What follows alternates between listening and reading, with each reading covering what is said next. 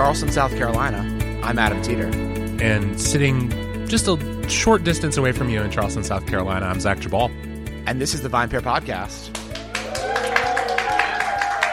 And we are live, Zach, in Charleston, which is crazy because it's now the third time we've basically ever met each other. Yeah, pretty in much. person. So that's what people don't know. We've act- we never we never met in person when we started uh, hosting this podcast over a year and a half ago. Uh-huh. We had I had done an interview with you, and then basically you reached out to me and we're like, we should do a podcast, and that's basically how you became the co-host. Well, actually, the, the real story is I reached out to you and then kept reaching out to you until you gave in. That is true. It was very- you were very a, it's a story of persistence, uh, if not uh, if not incredible talent. But yeah, it's really uh, it's a lot of fun to be here. Uh, as I was saying in the uh, pre-show, uh, Charleston is a, has been a, it's been a lovely visit so far. Uh, it's a city of uh, wonderful culture. It's been actually pretty nice weather today, cold but not too cold, and uh, and many many nicknames of which I am trying to wrap my head around. Though. so you're saying you're going to move here from Seattle? Uh, we'll see. There's a, there at least visit. There's a there's a nice there's a direct flight every day, which is nice. Appreciate that. Uh, always hate a layover. So yeah, no, it's been great so far, and uh, yeah, we've had. Uh, too much to drink already uh, on a short visit here. So, uh, but that has not stopped me. I'm, I've got a glass in front of me. This is another unusual thing about the recording is typically I'm not actually drinking, on occasion, but not usually. I think you slyly drink in the studio. On occasion, depends on the topic. if you it's would- if it's relevant to the topic at hand, like when we did our uh, we did the the hard seltzer episode, I definitely brought a truly for which you have still not forgiven Yeah, I me. know. Should, do we do we need to pour one out? By the way, for I know Nick, engineer Nick, not with us. Uh, Sorry, Nick. Yeah, he's uh, he's back in Seattle, preparing for his uh, his long voyage to Vietnam. So uh, he'll he'll uh, we'll see how many. he's a White Claw person. I, it seems to be, seems to be. That's really weird. So speaking of uh, uh, your your travels here, did you drink on the plane? I did drink on the plane. Yeah, I uh, I had a uh, I had a bourbon and ginger ale, which was raised a few eyebrows at like ten in the morning. But like you know, I was like, I'm already on Charleston time. Well, it's see, this it's is the afternoon. We didn't talk about this in last week's in last week's episode, um, but that's the amazing thing about the airport is that you can always drink. Yeah. right. It's it's socially acceptable. It, it's Like- like Even Even at eight in the morning. Exactly, it's socially acceptable. That Completely is socially acceptable. That is, by the way, the voice of of our guest today, coming out. who has Who had yet? who has, who has decided to join us early. That's okay. We appreciate okay. it, Kelly. Um, yeah, and we did get well, we got we got some reader feedback, uh, listener feedback from that episode. So one person has asked how. So I think we can address it here instead Sure. of doing another. Ep- sorry about this, dear listener. Uh, another episode about it, but how it how you know the somms do go into creating the airline programs, and Mm-hmm. actually a bunch of them do do their tastings in the air. Yeah. So they will actually take special flights just to taste the wines because the wines taste different at altitude than they do on the ground, and so they're looking for wines that actually. So what- you'll find uh, when you fly is you'll often find wines with much more aggressive acidity, much more aggressive tannin and flavor because at altitude those things can get muted in more delicate wines. So that's why you will see lots of big Cabernets. That's why you will see Zinfandel, some some pretty aggressive. Uh, you might say like higher alcohol Pinot Noirs because if you tried to pour like a, Burgundy um, on the flight, you would lose a lot of that nuance. So that's why you'll see cult cabs and things like that. Um, well, I guess if you, if you're lucky enough to fly up front, Yeah. when you, when Yeah. you turn left. I was gonna say, I definitely, I definitely, the list I saw definitely had no cult cabs on it. I'm pretty sure. Uh, no, but it, it's interesting. You know, um, it would have been an interesting topic. We should have maybe asked Bobby Stuckey about this a couple weeks ago, but also to just talk about that idea of drinking. Not even obviously, it's one thing when you're thirty thousand feet in the air, but even at, I think even in cities like Boulder or, or other parts of the country uh, where you are at significant elevation, it probably does have some small impact on how you enjoy those wines, which I would only speculate on. But yeah, I think it might it might slowly sort of very slightly tip the their perception of those drinks a little bit. But yeah. does. But I that's why I stick as as I think you said, I, I tend to stick to spirits when Me I'm too. in there. There is a trick if you if you do like wine and you are and you made a right turn when you got on the plane instead of a left turn. um, once you once you go left, you never want to turn right. Uh, basically, if you if you are lucky enough to at least be given a, a bottle of wine that's in you know a, a you know small little bottle. As much as I do not espouse doing this when you are in your normal life, uh, we have done taste tests and it works. You can hyper decant it. Oh, yeah. So basically, shake the bottle. So pour a little bit of wine out, shake the bottle, and then pour it into your glass, and it will elevate the flavors, and you will perceive the wine better because the air is super dry in the airline, uh, and you're at that elevation. So it just it's enhancing everything, and it, it basically it hyper oxidizes it. Just right? make sure you screw the cap back on Yeah. before you do that. Otherwise, your teammates will not like you. But without further ado, instead of our banter about uh, airlines, I'd like to bring on my friend Kelly Holmes. Now your new friend. yeah, exactly. Uh, Kelly is a Charlestonian. Is that what we say? Yeah. Charlestonian. Um, and Kelly and I met uh, about a year ago now, uh, working on another VinePair project, Sip Trip, uh, which is a TV show exploring culture through beverage, hosted by another friend, Jeff Porter. Um, and when I told Kelly we are coming to Charleston and I would love her to be a guest on the podcast, she was like, "Done." And also, I'll make cheese straws, which Yeah. I was completely shocked that she was willing to do. So thank you. Can so we get a round of applause Yeah, for the cheese for the straws, cheese please? straws. Um, They're so easy. And so, Kelly, thank you so much for joining us. Thank you so much for having me. Yeah, it's a for me it's it's a fun um, foray into spending some time with you and learning a little bit more about VinePair. But I love that you've come to my city. Of course, we're happy to. So we wanted to kick off this conversation, uh, broad subject, which is the culture of Southern drinking. Um, but we can get specific, you know, a, as we delve into this. But so before we talk about the South as a whole, I want to talk specifically about Charleston. So the last time I was here, I was 21. And everything was served out of mini bottles. And I have to be honest, this city was not a, a city that I would get a drink in. Yeah. Um, it was basically whiskey and cokes and vodka sodas, and then everything changed. Yeah. What influenced that change, and like where, how has Charleston, in a very fast time, become a premier city in the country for great wine, great cocktails, etc. Well, my thought on that, and you and I have spoken about this, and and I don't know if you guys have, but is that Charleston is getting a lot of attention. It's become, you know, the best city in the country, one of the best cities in the world, and there's a lot more people traveling here from larger markets that either work in, you know, fine dining and are very savvy or they want those places. And so I believe those people moving here from other markets, San Francisco, New York, LA, Chicago, etc., are migrating to Charleston. There's so many people moving here every day. The city is really really growing and they're wanting more from our dining scene and we're providing it. We're also pri- providing the city with the people who have the experience from a larger market to run these restaurants in a way that's a little bit less focused on one city but more global. Interesting. Yeah. So when you talk about that influx of talent, I suppose, or, or at least people with experience from from larger Yeah. markets, and then obviously going along with that sort of a, a an audience for those things.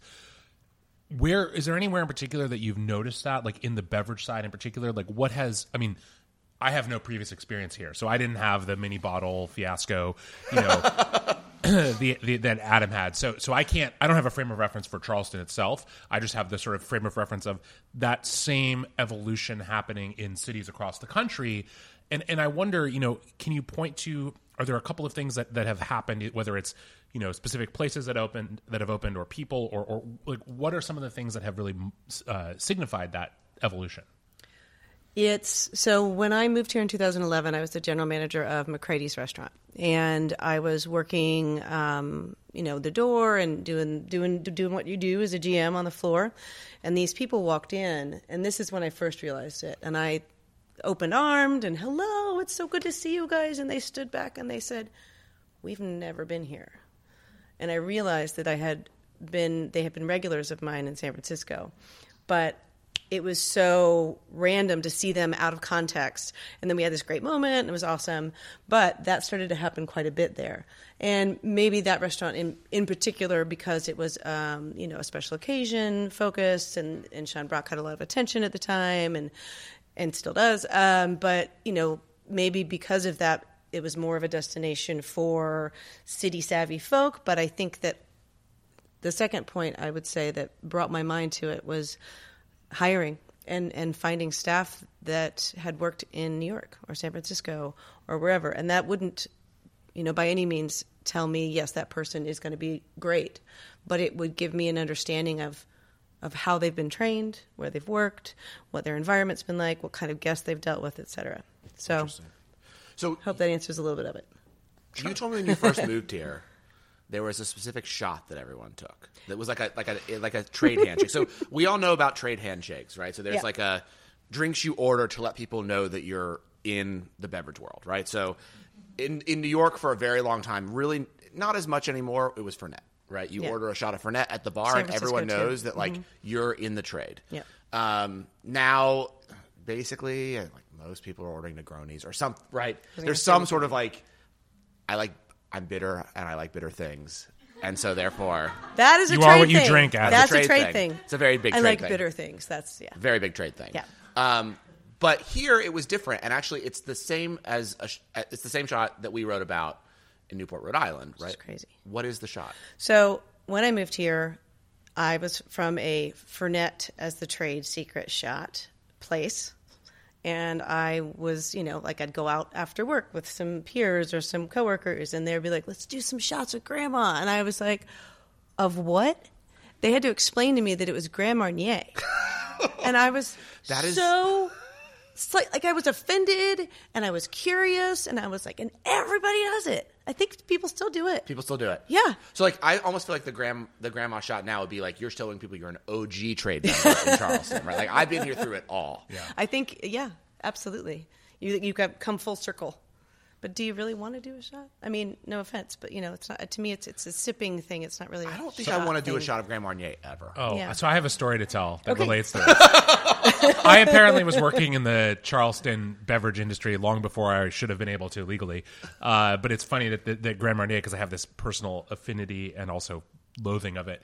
Uh, so when I was, I think, 14, um, I was on a Of course you overnight have this story. overnight backpacking trip with uh, with uh, my best friend and uh, so his dad and some of uh, another group of uh, men, his dad's age, like friend group, and we This wasn't the Boy Scouts. no, no, no, no, no. Okay. No, no, no. Uh, very much not. And so, um, and so we. Uh, one of the funny parts about it was they were just like, "Oh yeah, you know, don't worry about a backpack. Like, we'll just bring your stuff over. We'll pack all the packs because you know we'll distribute the food and all that."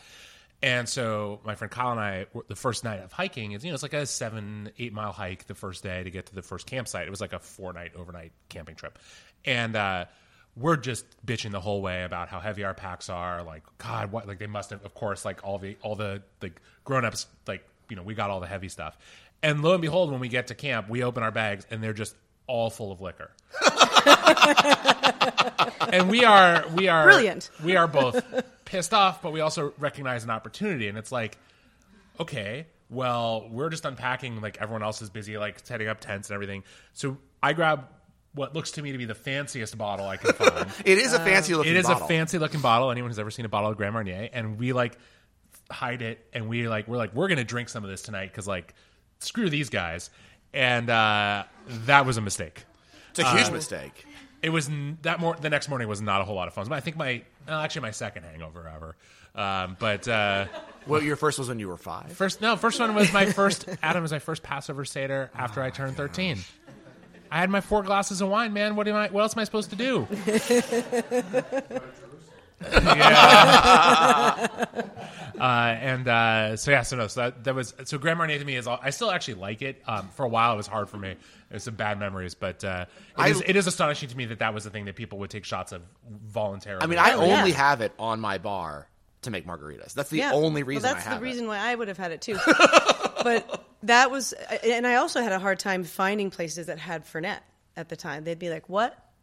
What do you? What? We have Jägermeister." But like, I was trying to explain what it was like to them, and I was like, "It's not quite the same thing as Jaeger." But Is, is has Fernet But now now everybody has shot? Fernet, so So, now fine. Fernet's the industry Yeah, yeah, shotter. yeah. Just like okay, yeah, So actually, this raises an interesting question, and, and maybe it's just sort of an open-ended one without a clear answer. But I wonder if this whole conversation about all this influx of influence and talent from other parts of the, the mm-hmm. country has it in some way. I mean, there's no doubt that probably you get a better cocktail these days in Charleston than you did a decade ago because of that. But has have there been things that have been lost? Have there been unique bits of culture? Because you know we talk about this a lot and I was actually sort of at dinner last night giving Adam a bit of a hard time that like VinePair is a little bit responsible for this, right? Like Thanks, we well, I'm, I don't think it's a I don't think it's on the whole a bad thing, but there is this homogeneity that occasionally emerges when a thing that might have been a very regional either becomes a national phenomenon like the Fernet shot in in uh, you know in San Francisco and New York and a few other places, or is crowded out by something like that where like you have people coming in from other places and they're like, I don't want to do. I mean, I don't necessarily think that the loss of the the shot of Grand Marnier at the end of a shift is necessarily a huge loss in and of itself, but it is maybe a, a unique thing that is disappearing. And you know, I think m- you could maybe speak to this, Kelly, in the in the context of, of beverage, but also food. I think where you where you're seeing the potential sort of crowding out of of you know sort of very regional or even city specific foods as the broader food trends of the country or a world kind of wash in. I don't I mean, know. we talked about this last night, which I think is interesting um, to give context. Is that you know there's a very well-known restaurant in New Orleans, Willa Jean, that makes biscuits, and you talk to any New Orleanian, and they'll tell you we don't eat biscuits here, right? This is a tourists' idea that they've come to the South, even though New Orleans proudly thinks you know they says they are not the South, they are New Orleans. And they think they should eat biscuits, right? So, what what has there been stuff like that here that's been lost or sort of crowded out? You know, I don't think so. I think, um, and I and I get that. I mean, I, I get that you don't want to dilute a culture, and because you're bringing people in from other areas, but I don't. I feel that maybe our techniques have gotten better. I still think that there's a focus on really like honing in on the Martha Lou's, uh, the Berthas, et cetera. You know, kind of like highlighting that. I mean, this festival really does a great job of bringing these people that are kind of like anchors of the Southern cuisine here. I think the next guest on the next podcast is BJ Dennis, and he's a huge kind of champion for Southern cuisine. But I think that it's honed in a little more focus on those places. I, I do think that our cocktails have gotten better, absolutely, because people pay attention to the technique in a way. I also think that the the serving culture has gotten more grown up, hmm. and they don't drink while they're working. Oh. And I swear the stories that I heard about a place that I used to work before I worked there were crazy, like crazy. And but it's not just Charleston. I mean, I think it's a lot of places. That was a that was a like people drank while they worked. Yeah. people don't do that now. At least not in my restaurant So that I know of. talked a lot about cocktails. I, I want to talk about wine. Yeah. So, um, a conversation we've had a bunch before, and I have with producers all the time. Mm-hmm. That's very frustrating to me. Is I'll talk to producers and I'll say, "You really should do visits to the South, right? You should go to Atlanta. You should go to Charleston. You should go to Nashville." And they'll say, "You know, no, we're focused on New York, San Francisco, L.A." Yeah. Like, what is that like for you building wine programs? Because I think there's like I would love to do much more to sound the alarm to these people that they are mm-hmm. missing a huge opportunity mm-hmm. by not coming to these markets that are hungry for them to be here. Oh yeah. Well, I think. I mean, I see people in the audience right now that are very much a part of our, our wine community in Charleston, and I think we have, honestly, because we're a little bit closer knit, a really strong, great group of people that are passionate about champion small producers. Yes, we have natural wines, quote unquote, but we understand that that, that term is in itself another conversation. We've had We've that done a lot that on this podcast. yeah, podcast, yeah, you've done that one. Um, but I think that you know when we were on our trip, the SIP trip in Italy, we talked a lot about that because you know I the list I just did at Basic was thirty five selections. That's very small, but it's not without its challenges to create something very focused and small like that. I do think that with producers that you you know maybe are talking to that say that they're thinking of where can I have the most volume, and if it's a small city, people aren't going to. But the amount of people that come through the city is big city numbers, and so I think that's part of it. I also think that these people that have graduated as far as pivoting, you know, their roles in life, graduated from working the floor in a restaurant to having an incredible wine store, Monarch. We have, you know, Graft. We have Stems and Skins. We have Edmund's Oast. We have these amazing stores that are all run by people that used to run restaurants here. And they know a lot about these producers and they travel. And I think they're getting the word out there. But I think that for a long time, people just didn't think we could sell enough wine. Interesting. But I it- think we can. I yeah, I don't doubt it, and I also I would also wonder, you know, to some of these producers, you know, and, and this is as you said, Adam, a conversation we've had in, in some fashion a couple times. There's also the value of, you know, are you are you is it worth it for you to fight it out with 50 other Brunello producers in New York, or are you better off focusing your energy on being one of the not that you can't get some of those other Brunellos here, but you know, I think in, in any market, but especially smaller markets like this one, where you said there is more of a tight knit community, mm-hmm. if you become you know, you you come, you visit, you get to meet the people. Like you can, I think, probably have a big impact without necessarily having to fight it out in a market like New York, which is just, you know, it's The just in the worst. end. Well, it's just, it's just It like is. everything else. It, there's just, it, it's so hard to get traction, right? And, and and you can, and the people who get it, it's often coincidental. It's not through anything they do necessarily. Um, sometimes it is, but I think like I think that's an, an interesting point too. That that because of the tourism here and all that, there is an outsized market that isn't represented by if you look at a population tabulation for Charleston. Right. You know, the number of people who eat and drink here, probably year round, but especially I'd imagine sort of through the whatever the peak tourist months are. Um, I don't know. That would probably not right now. Oh, it's actually not so bad out. It's a lot nicer here than it is in New York right now. It's Yeah, still it's cold. true. Sorry. I mean, you think it's cold. I think it's really cold. Yeah, What we is got it? It's it's like fifty something here. No, it's 45. it is not. It is not forty five. I think it's close. All right. Well, Okay. We'll check. We'll check the weather later. that, that's another podcast. Um, I had I had another kind of question about about Charleston's essence. I guess what I would say, like, and this is a coming from less than twenty four hours on the ground here, and and not much research. So you tell me how off base this is, and members of the audience who are from here, please Boo him. Yeah. Well, only if I'm wrong. But you know, No, always. there is there is a sense I get where uh, that I've gotten just in being here and, and talking to people a little bit of this sort of um, idea of Charleston as sort of this city that is both proudly you know sort of uh, very proud of itself and its history and, and the legacy here um, of, of all sorts of things but also at the same time grappling with this kind of big transformation that's happening you know people moving here. You know i think uh, uh, you know you talked about people moving here from new york and san francisco on the restaurant side but i think it's it's important maybe to talk about the the general population shift of people moving here for work in all kinds of other sectors tech yeah. and whatnot and you know this is this is you know my question is sort of how does how, how do you think as someone you know kelly who yourself have moved here relatively recently you know eight years ago how do you see you know charleston sort of presenting itself to newcomers? Not so much to tourists but to people who have moved here have decided for at least some period of time it's going to be home. You know how does that how is that sort of sense of what charleston is about conveyed?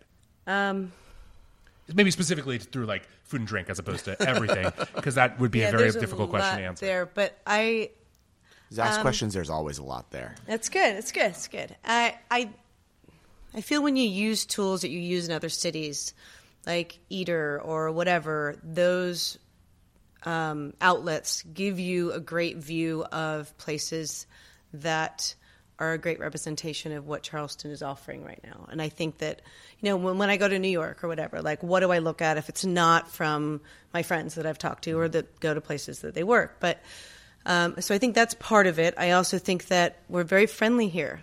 People actually say hello. I've actually had a lot of people either come into the restaurant or whatever say like people are so nice here. Like they they they say hello on the street, and I think that's part of it. I also think that there's a lot of things as a city we're working on, maybe not specifically food and beverage focused, that that really need to catch up to the growth, which is you know our transportation. We really don't have the public transportation, but it's being it's part of a discussion right now. Um, so that's you know that's definitely part of it, and and just I think you know areas that are being built in this town, um, trying to make them accessible to areas that people can walk, and with restaurants and bars and things like that. And, and and that's not necessarily happening, but I think people are trying to make that happen. That makes a lot Welcome of sense. Mm-hmm. So, as for my last question, um, you know, besides coming here for you know the weekend of Charleston Wine and Food, Yeah. if you have 48 hours, where do Oh, you wow. go?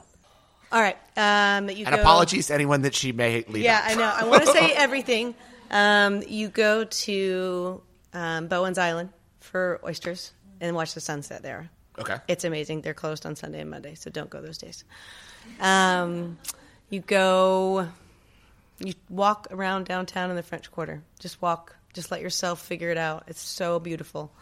Um, you go up and down King Street, just the area between like Market and Broad, because there's these great old antique shops that really speak to a little bit of the history of Charleston, what people had here. Um, you go eat at some great places. Where? Oh my god. Adam's favorite thing is to put guests on the spot. Um, he should have warned you. well, if you're looking for something healthful, I was just the general manager there at Basic Kitchen, so that's a great spot. But if you want to treat yourself, uh, Fig is a, it's a darling here, and it's because Mike and Adam are class X, and they also opened the Ordinary um, a while ago, and that's also amazing. Um, there's a new place, the second of the Estadio crew here on Spring Street that I've had the pleasure of dining once, and it was amazing. Um, there's uh, XBB, which is like your Asian street food, and they're big darlings in the city. There's Chez which is amazing, and um, there's so many places. Malagon, Stems and Skins in Park Circle, if you want a little tin seafood and some vermouth. Um, Renzo, great pizza. Where are we going tonight? Yeah, where are we going? We are going to go. hungry. We are going to go up to Stems and Skins and have a little aperitivo, and then we're going to come back downtown. and We're going to go to the Ordinary. Awesome. There you go. See, I take my own advice. There we go. Well, If we see any of the audience there, we'll understand. we'll why. understand why. come, come up and say hi. well, Kelly, I want to thank you so much for joining us. This has been really fun. Thank you all for being an amazing audience. Thank you very much for having me. And uh, and now, if anyone has any questions, we'll take some. And anyone? I'm going to repeat the question really quick, and then maybe I think all of us have a thought on I it. could, I have a I could- thought. yeah. So the so the question the question was how the sort of rise of let's say recommendation sites like TripAdvisor and Yelp are affecting the culinary scene and and if they're like what that impact might be. You want to you want to start? You want me to start? I um I'll start. I I think it's very I think social media is a huge change in the culinary world. Um, absolutely. The the Yelp and the TripAdvisor part of social media um, is their negative aspect to what it's doing. Yeah, for sure. Um, because in my understanding, the people that are writing the reviews aren't um, you know, writers. They're not reviewers. We don't know what their background is. We don't know where they speak from. And so even if you know that reading those sites and you hear somebody be like, This was bad, I didn't like it, you're gonna it's gonna it's like you can't take away that comment in a courtroom, right? It's like it's in there. So that happens. But if your overall reputation speaks for you by your actions, then that doesn't play into the factor of the restaurant, positive or negative. Does that make sense? I mean, I think also there's been lots of cases with these sites. I mean, I would say they haven't. It hasn't been great. Um, while it feels really democratic, like oh, we all get a say. We actually know. First of all, there's like a race to three and a half stars, right? Almost every restaurant like that just becomes average. Bar, hotel. Also, we know that people stack the reviews, right? So there's lots of cases that have been uncovered where you know businesses pay for all these fake reviews to be written by someone in some other place in the world, right? A bunch of people just behind computers to either downgrade a competitor or to upgrade a place. Um, so I think it's it's not amazing, right? And then unfortunately, the other thing about these sites is the majority of us. How many people here write reviews on Yelp and TripAdvisor? How many times do you do it when you love the place? And how many times do you do it when you hate the place? Right? Like most people only use those sites when they're complaining. And that's also like tons of studies have been run that prove that, right? That we usually we head to those sites when it's like my hotel air conditioner was broken and I didn't appreciate how the front, you know, front desk spoke to me about it because they told me it would take 30 minutes to fix the air conditioning instead of 15 and I'm hot right now. And like that's when people go and complain on these sites. And it doesn't it, it's really bad for these businesses who are just trying to do their best job. I understand there's there's definitely businesses out there across the entire country that should get called out, right? And we should be alerted and that's why there's other things like Better Business Bureau, et cetera, to do that. But on these systems to punish someone because you didn't like how the server put the glass of wine down or something is just bullshit. Yeah. I gosh, I feel like I kind of land somewhere different than both of you on this. I think I think there's all of the criticisms that you've that you've leveled are I think accurate and I share them. And I think there are real issues that come sometimes from uh, let's say a, a manipulation of rating sites either by the rating site itself as you know there were plenty of examples of yelp essentially extorting businesses um, or of you know businesses themselves sort of gaming the system. I will say though that I think there there is there are a couple of positives maybe that come out of it in its in their own way. One of them is that it does provide a a place for a person who otherwise might completely be ignored who has a legitimate complaint and there are them out there you know i think one of the one of the real risks we actually run culturally these days is we've all seen the you know twitter you know the sort of viral tweet or something about someone's horrible experience with an airline or a whatever but in but if you're the kind of person who hasn't a bad experience and you for whatever reason aren't already well known or, or don't somehow trend you know your truly negative experience may have no outlet because if you're not if you're not a a person who happens to be a, a you know a food critic or a travel writer or something and you have a, a genuinely bad experience eh, that you may want to really truly like put out there for the public to be aware of. The, I mean, yeah, you can report it to the Better Business Bureau, but that stuff's not published, really. I mean, the, the, the business is given a rating, but that's about it. I will also say, though, on the flip side, that one of my things that I find actually most um, that I, that I like least about things like Yelp and TripAdvisor is that unfortunately by giving this sort of platform, it has encouraged people to take their complaints uh, to the internet as opposed to doing what I think is right as, as a as a diner or as a guest. Yeah. And first, tell the restaurant, tell the hotel. You know, I, I, I as someone who works has worked in restaurants for a really long time, uh, it's it's very frustrating to me when something goes wrong and I don't know about it. You know, we, we people in hospitality, generally speaking, if they're in it for the right reasons, we genuinely genuinely want to make your dining experience better. And if your entree is cold or your wine is not what you wanted or you know or you you know you you've been waiting for an hour for for a course or something you know something's going wrong especially when it's things about personal preference. It's i mean hopefully if you've been waiting an hour for your course your server should have noticed. I mean they don't always. Kelly i'm sure can tell you plenty of stories. Yeah. but um but generally genuinely speaking or generally speaking if there's something that you're not happy with it's i think better for everyone if that's something a conversation you have with server or manager or whomever before having that conversation with the internet. Because if you don't i feel like if you don't give the business a chance to make things right not everything's going to be perfect right? The, your, your steak's going to be overcooked your entree's going to be cold the the you know beer's going to be flat the whatever right? That stuff happens. None of us are perfect. But to me it's part of being a good diner or a good hotel guest or whatever is you got to at least give the place a chance to make it right. If you don't do that then i think your complaint should be disregarded because in the end like you got to give someone a chance to fix their mistake. If they dismiss your mistake if they don't try and make it right then i think it's Right. it's valid to have criticisms and to take them public and i would also say that it's good to write reviews when you're happy too That's fair. Yeah, I mean, I think we we've had this. This is a little bit now of a conversation we have a lot um, that I believe very strongly in. That you know, everyone that we sort of in our orbit of beverage talks about is like you know, a really great wine bar, et cetera. Like if you don't like your glass of wine or you don't like your cocktail, like they'll take it back if they're good.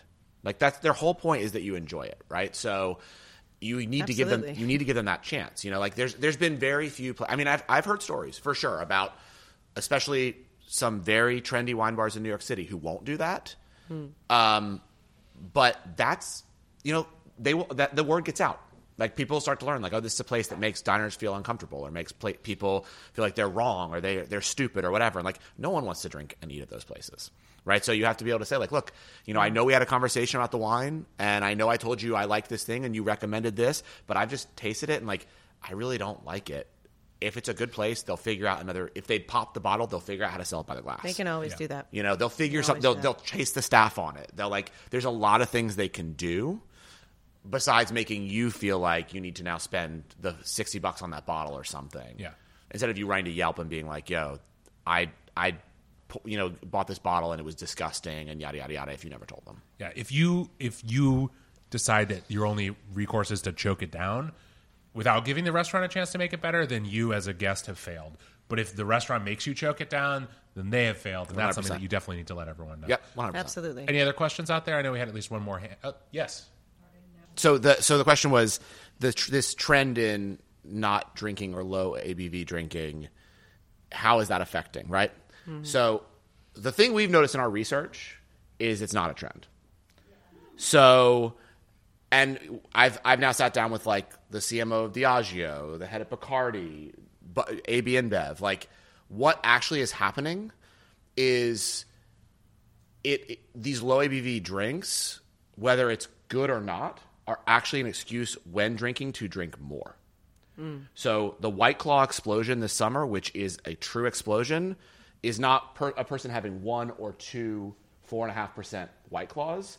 They're drinking a case, and I do not think that's a good thing at all. Um, but that's actually this is this phenomenon that like everyone in the in the industry is trying to understand is like is the the younger millennial generation. I mean, I'm an older millennial, but as the younger millennial, millennial generation, just looking for that like perfect buzz, not too much, not too little, but like where is that standing? I mean, the only time I'm seeing seedlip being used in New York is as an ingredient in cocktails, not as a mocktail. I think that like, but what is good about all of us talking about this is that we do have to have a conversation about overindulgence and that that is something that we have to be aware of in this industry as just general consumers right at the end of the day like alcohol makes you feel a way because your body doesn't like it so like we have to as much as it's great it's it's tasty beverages we have to be understanding that like it's not healthy for us. So that in that regard these conversations are really good but I, it, it's really interesting because we've really tried to cover this. Like is this actually happening? And I'm curious, you know, if you're seeing it, you know, if you're seeing people drink less, but for us, we're just seeing people drink, stop, stop drinking on certain nights, but then on the weekends, like they're going hard. Yeah, like yeah, weekend warriors. Um, well, I'd I'd love to say a little something about that because the you know when I was at Basic Kitchen, which was very recent, it was a huge part of our program. Um, we had you know kombucha made for us on draft. We had an entire mocktail department on our beverage menu. Um, and what I found it did in the dining room was offered something for everybody at the table, rather than that person who's not drinking either for a minute or for good or for whatever, something that's other than water to have, um, also that's healthful. Um, I think that I didn't. When you, it depends on the ethos of a restaurant, right? But when you have a motivation that is, you know, cleaner fuel, longer adventures, keeping your body going, you need to have moderation with that. So I think that like we do use seedlip in mocktails. Like that was and, and it was, you know, new to me. I didn't know about it until two years ago. Um, but I do think that that there are more people, you know, bringing it down a notch. Yeah. And I think that um, I haven't to answer the question: Is it affecting business? I didn't see that necessarily because there were still many other people that were drinking a lot of the rosé, et cetera, which is great. Um, but I do think it, it, when you're t- bringing up, you know, lifestyle and health and all of that, that is something that I think I'm very happy to see in this industry that people who lived their life in a way, um, kind of like I'm a rock star and I'm hard and fast and this is it, realize that that, that road doesn't last very long. Yeah. So they wanted to change it and are still successful and enjoying their lives, not drinking. And I love that. I mean, there, there For them. definitely there definitely has to be even larger conversations about wellness in the industry. Yeah, for Yeah. sure. I want to just add one last point here, which is that I think there is a, a, a very good. It's good that, as you said, Kelly, that there is uh, there are additional things maybe on offer for people who are not drinking for whatever reason.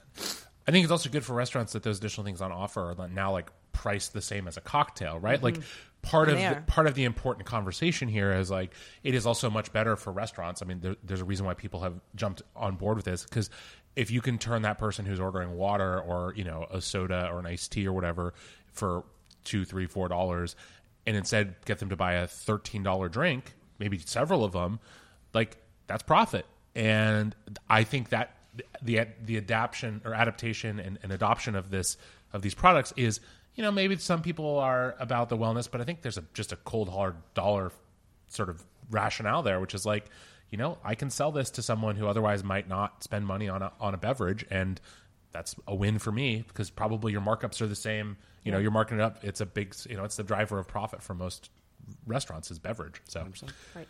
you know, in that sense, I think it's good. Cool. Yeah.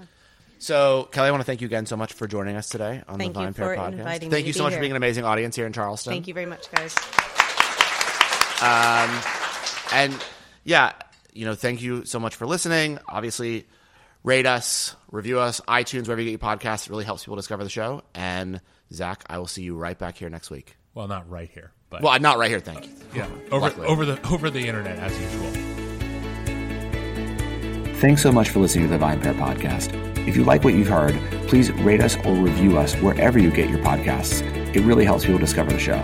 Now for the credits. The VinePair podcast is produced by myself and Zach Geballe and is engineered by Nick Patry. We're recorded out of Cloud Studios in Seattle, Washington, and also in our New York City headquarters. I'd also like to give a special shout out to my co founder, Josh Malin, and the rest of the VinePair staff who help us conceive of the show every single week. Thanks again for listening.